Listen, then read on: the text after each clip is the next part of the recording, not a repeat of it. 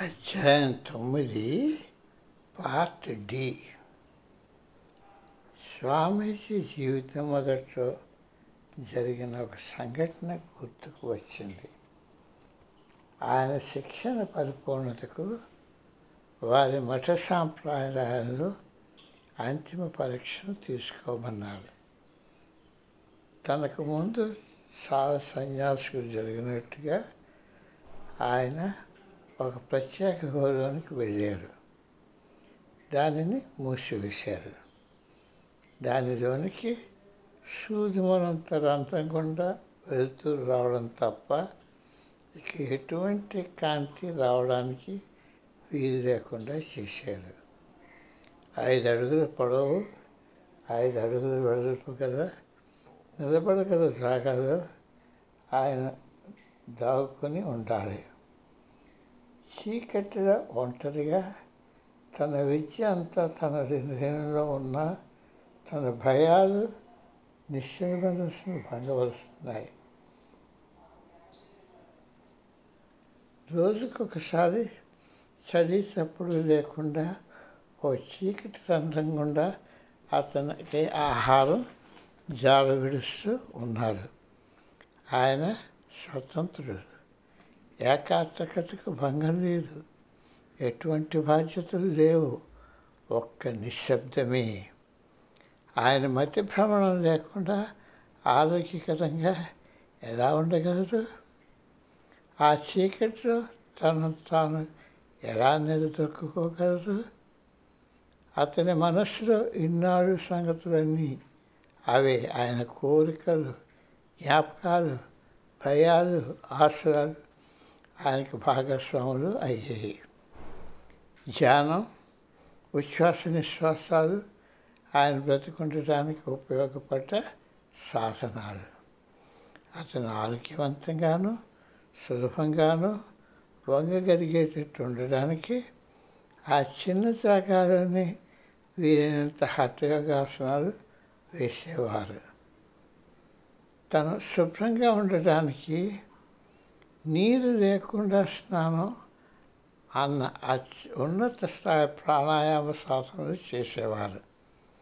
ఏకాగ్రతతో ఉండటానికి వస్తున్న సూది మనసు కాంతిపై దృష్టి సారించేవారు. సాధన భరింప సఖ్యం కాకపోతే తన్ను విడిచిపెట్టమని ఆయన కోరవచ్చును. పూర్తి పదకొండు నెలల పరీక్ష పరిసమాప్తి అయ్యే వరకు ఆయన అక్కడే ఉన్నారు. నిశ్చలత్వాన్ని చేరడంలోనే నిశ్చలత్వాన్ని చేరడమే ధ్యానంలో ముఖ్యమైన ప్రయత్నం అంటూ స్వామీజీ ఇలా కొనసాగించారు.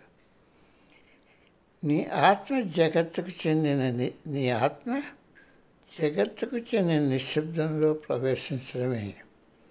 దాని విలువైన ధనరాశి చేయడానికి ఒకే ఒక మార్గం. నీ ఆత్మ జగత్తుకు చెందిన నిశ్శబ్దంలో ప్రవేశించడమే దాని వినోదైన ధనరాశి చేయడానికి ఒకే ఒక మార్గం. నీ దేహం ఉపశమనంలో పోతే దాని ఒత్తిడి నిన్ను వెనుకకు లాగివేస్తుంది. అందుచేతనే వ్యక్తి ఒక క్రమమైన అర్థమైన పద్ధతిలో సాధన చేయాలి. కాలు చెయ్యి వంటి బాహ్య అవయవాలు ఊపిరితిత్తులు నాడీ మండలాన్ని దయబద్ధంగా అదుపులో ఉంచుకోవాలి. మొట్టమొదట దేహం అవసరాలు చూసుకుంటే అది నిన్ను అటు పిమ్మట కలత పెట్టదు.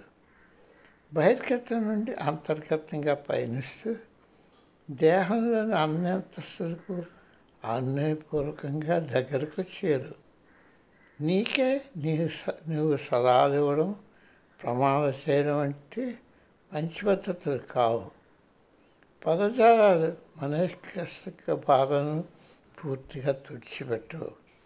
వివిధ స్థాయిల్లో ప్రవహించే జీవన శక్తులను సావధానంగా ఆకట్టుకున్నప్పుడే ధ్యానంలో పురోగతి వచ్చేటట్టు ఏర్పాటు చేసుకోగలరు.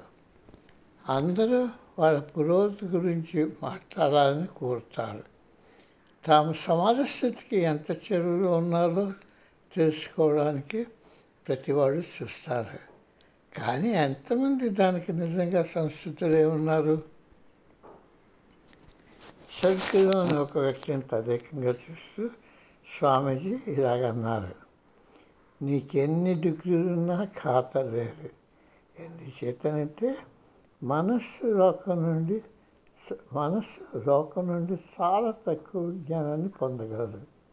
లోకంలో దానికి తెలిసినంత మారుతుంది.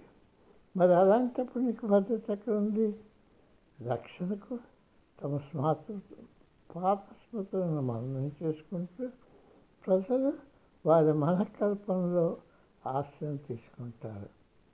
మనం తెలియని దాన్ని అదే అన్నోన్ తప్పించుకోవడానికి ఎల్లప్పుడూ ప్రయత్నిస్తాం. దీని మూల కారణం ఏమిటో అన్వేషించుకు ధ్యానం దోహదపడుతుంది. ధ్యానం ప్రపంచాన్ని కాక దానిపై నిన్నుకున్న మమకారాన్ని దహించి వేస్తుంది. ధ్యాన సాధనతో సాంసారిక విషయాలు కన్నా అత్యధికంగా తెలుసుకోవాలన్న ప్రశ్న పెరుగుతుంది. ఇంద్రియగోచరమైన బాహ్య ప్రపంచానికి అతీతంగా ఒక నూతన జాగ్రత్త దృగోచరం అవుతుంది. దానికి రోజు పోషణ కావాలి. అదే ధ్యానం. ఆహారం ఆహారాన్ని అందిస్తుంది. నీ దైనందిన జీవితాన్ని ముఖ్యంగా నీ బాంధవ్యాలను ఎలా ప్రభుత్వం చేస్తున్నానది ధ్యానం యొక్క కొలమానం. నీ దైనందిన జీవితాన్ని ముఖ్యంగా నీ బాంధవ్యాలను ఎలా ప్రభుత్వం చేస్తున్నది అన్నది ధ్యానం యొక్క కొలమానం. నీ సమానుల గురించి ఏమనుకుంటున్నావు? వారితో ఎలా ప్రవర్తిస్తున్నావు? నీ ఆరోగ్యాన్ని ఎలా సంరక్షించుకుంటున్నావు? నీపై అనుకున్న నమ్మకం దృఢతరమవుతున్నదా? లేక ఇతరులపై నువ్వు ఎక్కువ ఆధారపడుతున్నావా? నువ్వు ఒంటరిగా ఉన్నప్పుడు నీకు ఎలాంటి ఆలోచనలు వస్తున్నాయి? ఏకాగ్రత నిశ్చలత అన్న జానపదాలను నీ దైనందిన జీవితంలోనికి తెచ్చినప్పుడు నీ సామర్థ్యాన్ని కొలవడానికి నీకు వీలవుతుంది. బాహ్య ప్రపంచంలో నీ ఆలోచనలు వాక్కు ప్రవర్తన పరిగణలోకి వస్తాయి. వీటిపై ధ్యానం యొక్క ప్రభావం ఏమిటి? ఎన్నాళ్ళ బట్టో ధ్యానం చేస్తున్నానన్నది పరిగణలోనికి రాదు. మీరు చాలామంది కూర్చొని మీ ఆలోచన పారద్రోలుతూ గతం గురించి ఊహిస్తూ ధ్యానం ఊసాక ఏమి చేయాలో పథకాలు వేసుకుంటుంటారు.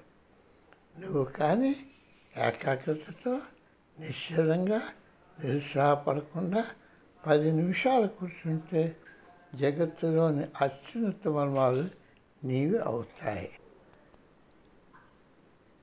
నువ్వు రెండు పౌరసత్వాలు కలవాలని గుర్తుంచుకో. నీ ధ్యానంతో నీ రెండు జగత్తులు అదే నీ అంతర్జగత్తు బహిర్జగత్తు మధ్య వాళ్ళని నిర్మించుకోగలవు. ఈ రెండు ప్రపంచాలను నువ్వు వశపరుచుకుంటే జానపదాలు పూర్తిగా వికసిస్తాయి. ప్రతి వ్యక్తికి ధ్యానం చేయడంలో సమస్య ఉంటుంది. దానికి కల కారణాలు ఎన్నెన్నో అవన్నీ నాకు తెలుసు. ఎందుకంటే నేనే దారిని నేను ఆధారనే ప్రయాణించాను. ఒకరోజు మా గురుగారు నన్ను పిలిచారు.